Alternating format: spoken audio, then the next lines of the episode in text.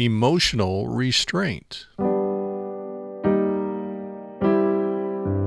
Welcome to another look into the life and message of Elisabeth Elliot, who called us to live to a higher standard every day, not satisfied with just throwing a little religion into life. As this series continues in the coming weeks, we'll hear from family, friends, and others, all influenced by Elisabeth's life and message. Today we continue our series with Valerie Elliot Shepard, Elisabeth's daughter, and the series is called Child Training.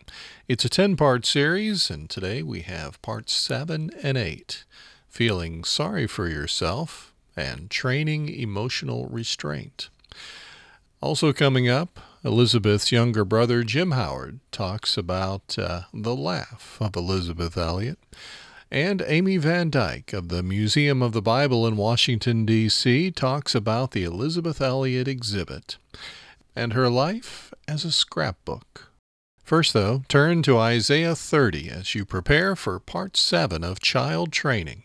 Here's Valerie Elliot Shepard and Elisabeth feeling sorry for yourself. You are loved with an everlasting love.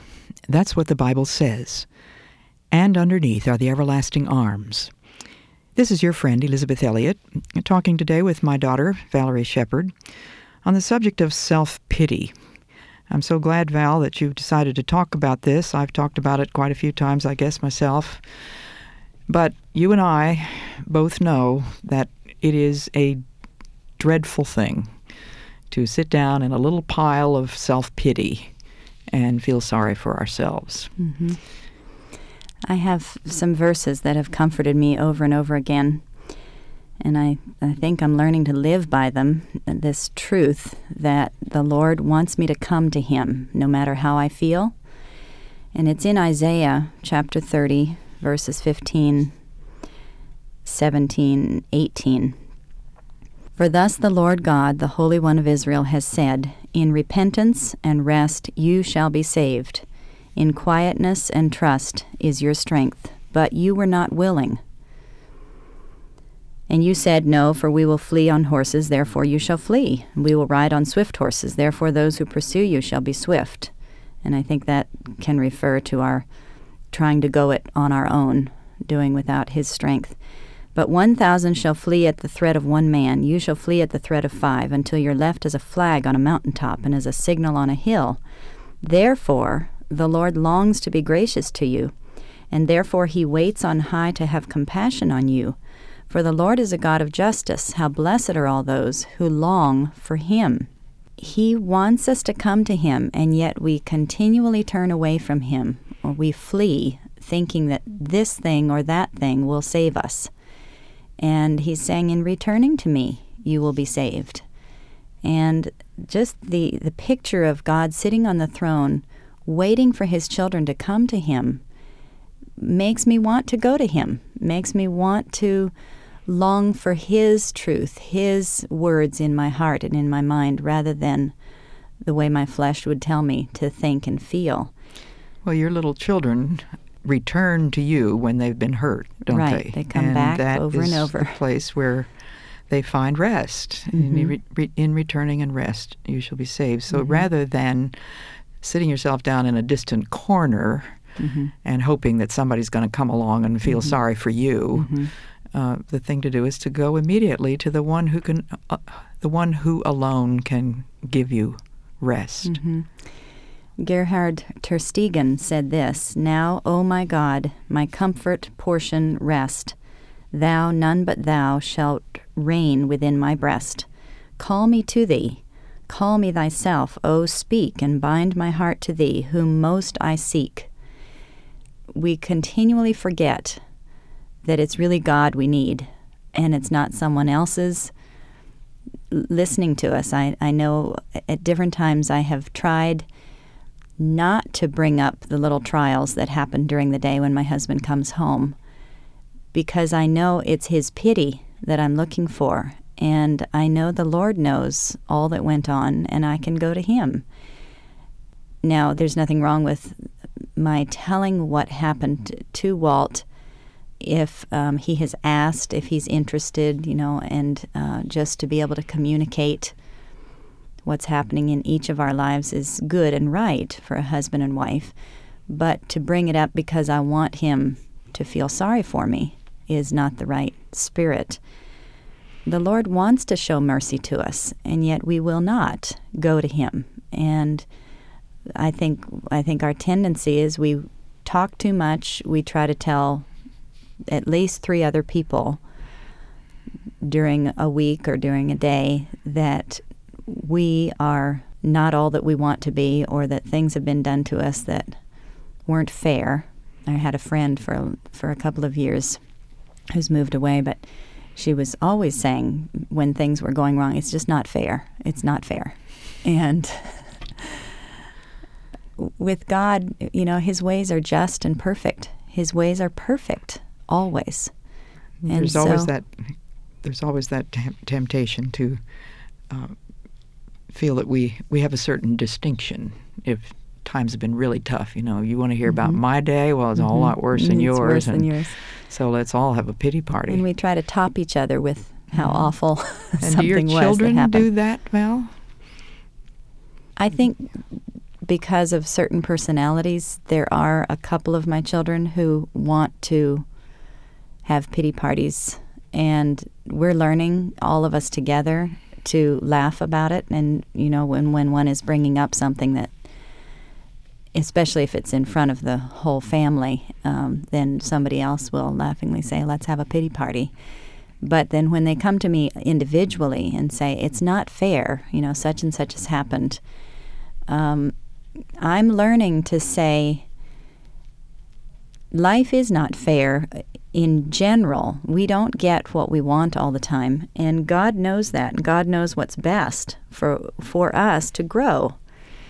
Fairness is a tricky issue with your children because you want to love them all equally, but you cannot give every one of them every the same privilege. You can't do that, and you have to help them understand that for different gifts and different personalities, God gives different blessings. And so if one gets to go somewhere and the other one doesn't, that is not something I used to try to equal every everybody. So if so and so is going here, then you must take your younger sister because it's not fair to her for her not to go but I'm learning to to teach them that uh, on a different day they'll get a different kind of blessing, and not to feel sorry for themselves, but to accept gladly whatever is put in front of them.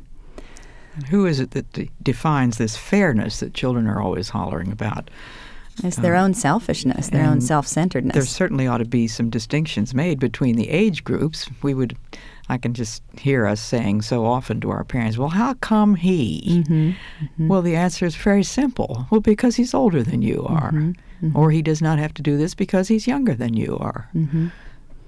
And to help them to get the perspective that the day will come when the Lord will bless them in a way that their older brother or sister has not been blessed. And the Lord gives what is, He metes out for us exactly what we need. And and to me, that's a wonderful principle to live by, just to continually thank Him for what He's given me. And it's my portion for the day. I know you've talked a lot about what your portion is. I think of manna in the wilderness.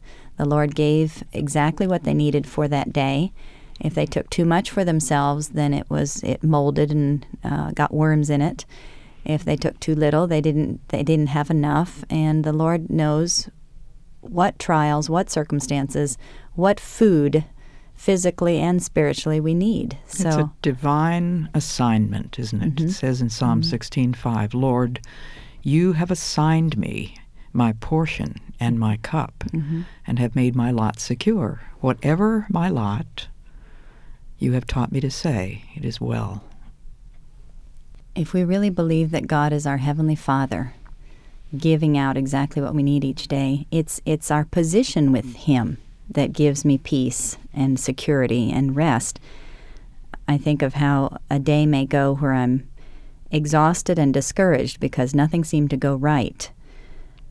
It's to know that I'm his completely and that He allowed things not to go right so that I would go to Him, run to Him, rest in Him, gives me peace.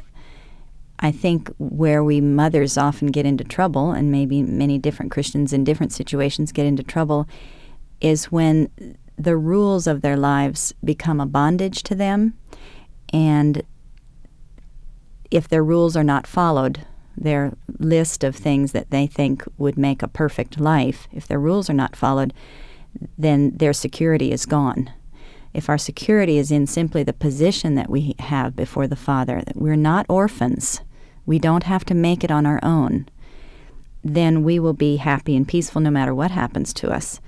So it has to come from that relationship to Him through Jesus Christ. And I was mentioning how this rule after breakfast is that the children are to come to me after they've brushed their teeth and offer to help in whatever things need to be done before we have our Bible reading.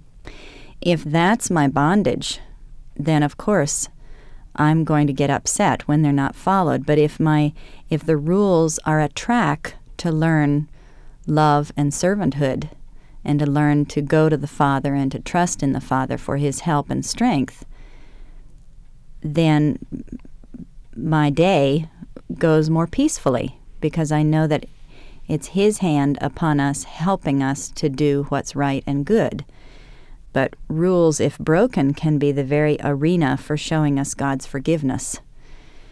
I want to be everything to my children. I want to be their security. I want to fix everything, and I can't. But I need to trust that that I'm leading them and pointing them to the Father in heaven who who does fix everything, who gives us complete peace.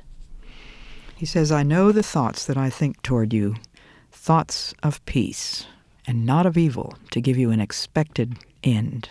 Part 7 in the child training series, Feeling Sorry for Yourself. Coming up later, Amy Van Dyke, lead curator for the Museum of the Bible, talks about the Elisabeth Elliot exhibit at the museum in Washington, D.C. Right now, Jim Howard, younger brother of Elisabeth, talks about what comes to mind when he uh, thinks about Elisabeth. She was my tall, big sister who loved me and took care of me when necessary. And she had a very great laugh good sense of humor, and so in our home there was a lot of laughter. Our home was a happy home. I am the youngest of six siblings. We grew up knowing loving parents who set godly examples for us in the home of what it means to live a Christian life and walk with the Lord. Jim Howard. Later on, we'll hear from curator Amy Van Dyke of the Museum of the Bible, and she talks about a tribal way of paraphrasing the gospel. That coming up later. Right now, it's part eight of child training as we hear about Peter's reaction to bad news. And here's a question for you Can we give too much pity to our kids? Here's Valerie Elliot Shepard and Elisabeth training emotional restraint. You are loved with an everlasting love. That's what the Bible says. And underneath are the everlasting arms. This is your friend, Elisabeth Elliot, continuing my talks today with my daughter, Valerie Shepard. We've been talking about that awful thing called self pity. When Jesus was on his way to Jerusalem, he told the disciples that he was going to suffer many things up there and he was going to be killed. And of course, Peter's immediate reaction to that was probably what yours and mine would have been Oh, Lord, no. We can't let that happen to you. And Jesus gave a very tough retort to his beloved disciple. He turned to him and he said, Get behind me, Satan. You think as men think, not mm. as God thinks. Mm-hmm. And I think what was really behind Peter's remark was an insistence that Jesus really ought to pity himself. He ought not to let himself get into that danger. But of course, Jesus was pursuing, like a thunderbolt, the pathway of obedience to his Father and there was no room whatsoever for self pity, although there was going to be a great deal of room for suffering. Tell us what you have to say on the subject of self pity, Val. Well, I think you can start out when children are very young to teach them that any little hurt, any little bump, does not need to be made a big deal of. I think we parents often give too much pity and too much sympathy. Not that we shouldn't give some sympathy, but to make a big deal of it, to ask, Did you hurt yourself? encourages the child to be full of self pity. I think of how Theo comes in. Sometimes he's four years old. He'll come in from playing outside. He's skinned his knee. He's crying his head off. And I'll say, Theo, this is another one of those times when the Lord wants you to learn from this to be stronger and braver. And every time you fall down, He is allowing it so that you can learn to be braver, so that you can be a strong little boy. And that helps him. He, he usually quiets down somewhat. Um, but to encourage this dwelling on how awful it is doesn't help the child to grow up to be a servant of the Lord. We servants of the Lord are not to spend time worrying and thinking about themselves. I know for many years I was so worried that I wasn't grow. I analyzed my own growth so much that I was forgetting the purpose of growing in Christ, and the purpose is to glorify Christ. I wanted to bring glory to myself. I think the mother has a very, uh, very difficult task sometimes in not pitying the child because, of course, a mother's heart right. immediately wants to pity. And I remember when we first went in to live with the Auca Indians, Val, and you were being carried on that first trip in a little wooden chair that an Indian named Fermin had built. And he was walking in front of me, and I was walking behind. But you were facing backwards, so you were looking at me. Mm-hmm. And Fermin said to me, You need to walk in front of me. And I said, Why? Well, he said, Because your baby will cry if she sees you. Mm-hmm. Mm-hmm. And I thought, I guess he's right. Mm-hmm. Because you're much more likely to cry at your mother, to mm-hmm. your mother, yes. than you are uh, if it's somebody else. And I heard a story about a man who saw a little boy sitting on a curbstone with blood running down his leg from a skinned knee. Mm-hmm. And the man came up to him and said, Doesn't it hurt? And the little boy said, Yes. He said, Why aren't you crying? The little boy said, I don't have anybody to cry to. I think we can teach them very young that they take their troubles to the Lord, but they don't need to spread them out to let everybody know what their troubles are. And I think it's okay to say to a child, "Are you okay? You're going to make it." Then I then I keep on saying, "You're going to be all right." And uh, I want so much for my children to look beyond the present, to believe that God is in control, and that and He will teach us to be mature, accepting what He's doling out to us in acceptance lieth peace, Amy Carmichael said. And it's not in saying, Why did this happen to me? that we're going to find answers. But in accepting God's hand upon our lives, we find security and peace. What has happened to bravery? Just plain mm-hmm. old fashioned courage and bravery. We're being told these days that it's not a good thing to teach little boys that they ought to be brave. That's the way little boys always used to be taught. You're not supposed to cry. You must be brave. There's a place for tears, but you and I are talking about training children for heaven and trying to get them away from preoccupation with, with themselves. themselves. And especially when there are other children around, they are tempted, I think, to make more of a fuss because it gives them a certain kind of distinction mm-hmm. to suffer.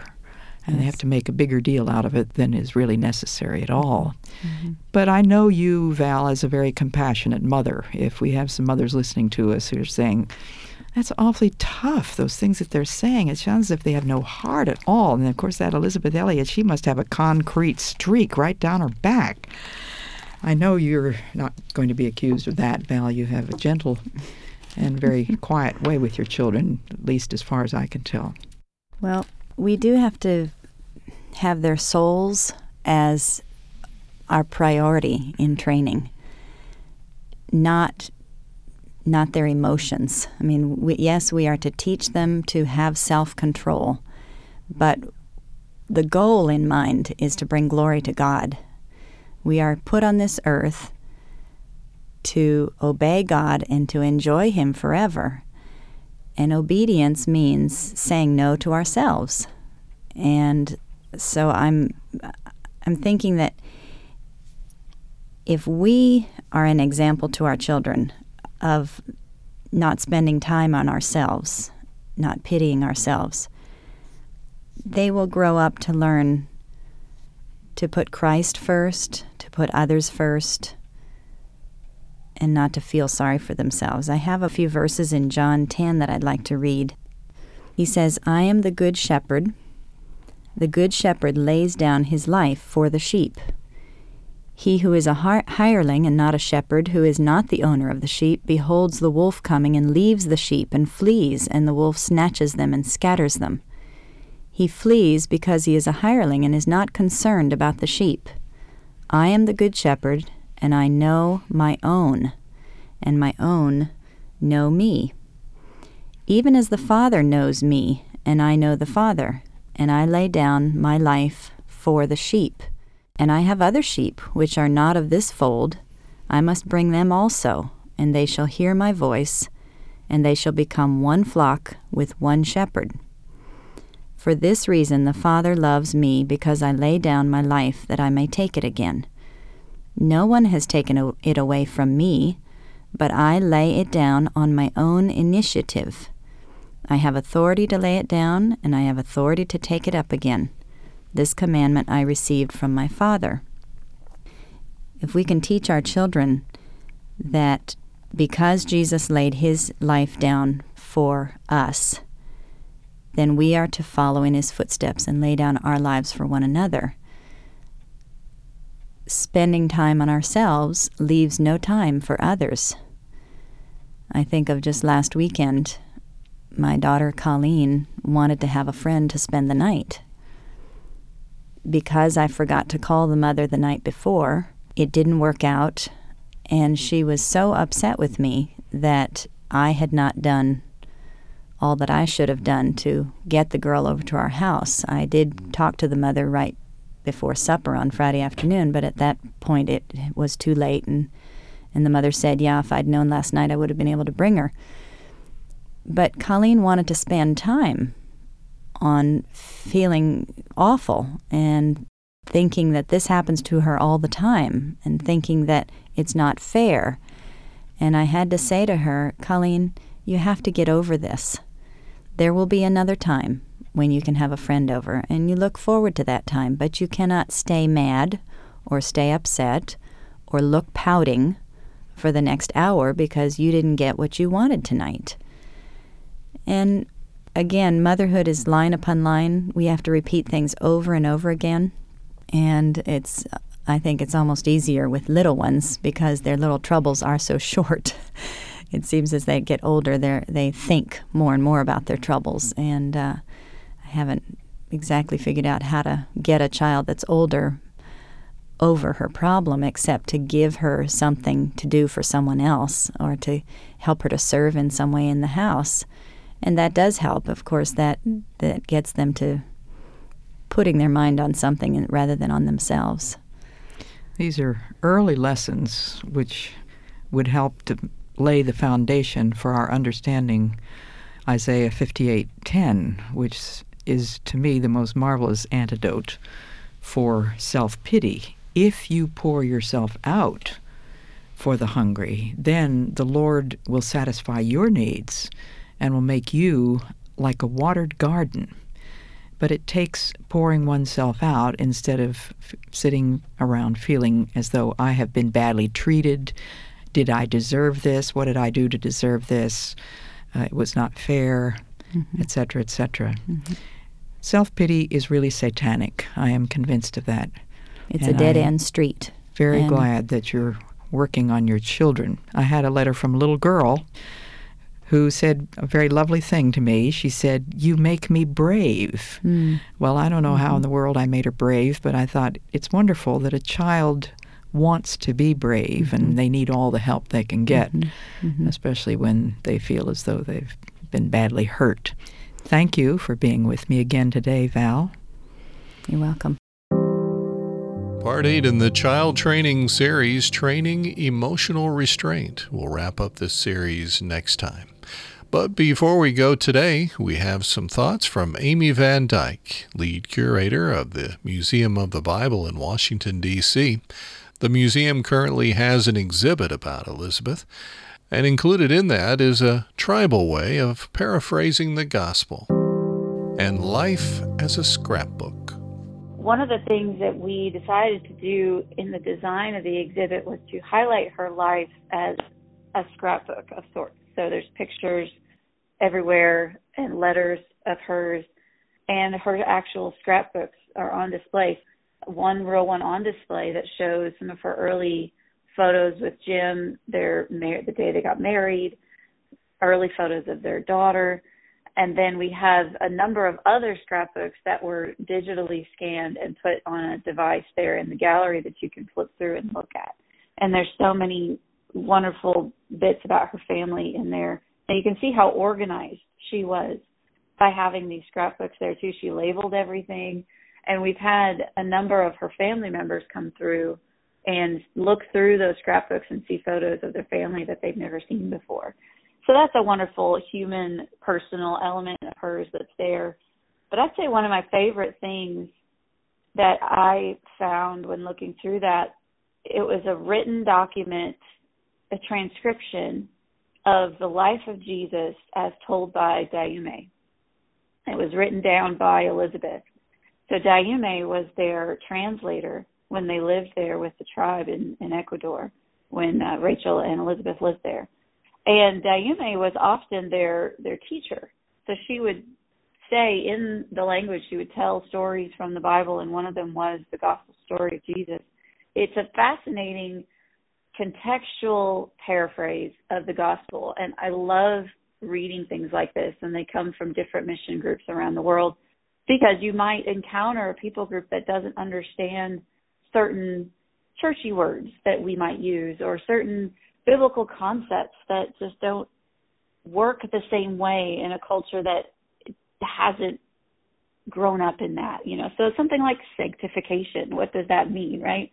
So you mm-hmm. get context with these stories and in this written document you can see how Dayume has contextualized the concepts of the gospel and salvation and what Jesus did for the people, how he was connected to God, how Jesus is God's son, in a way that they would understand. And I just found that completely fascinating.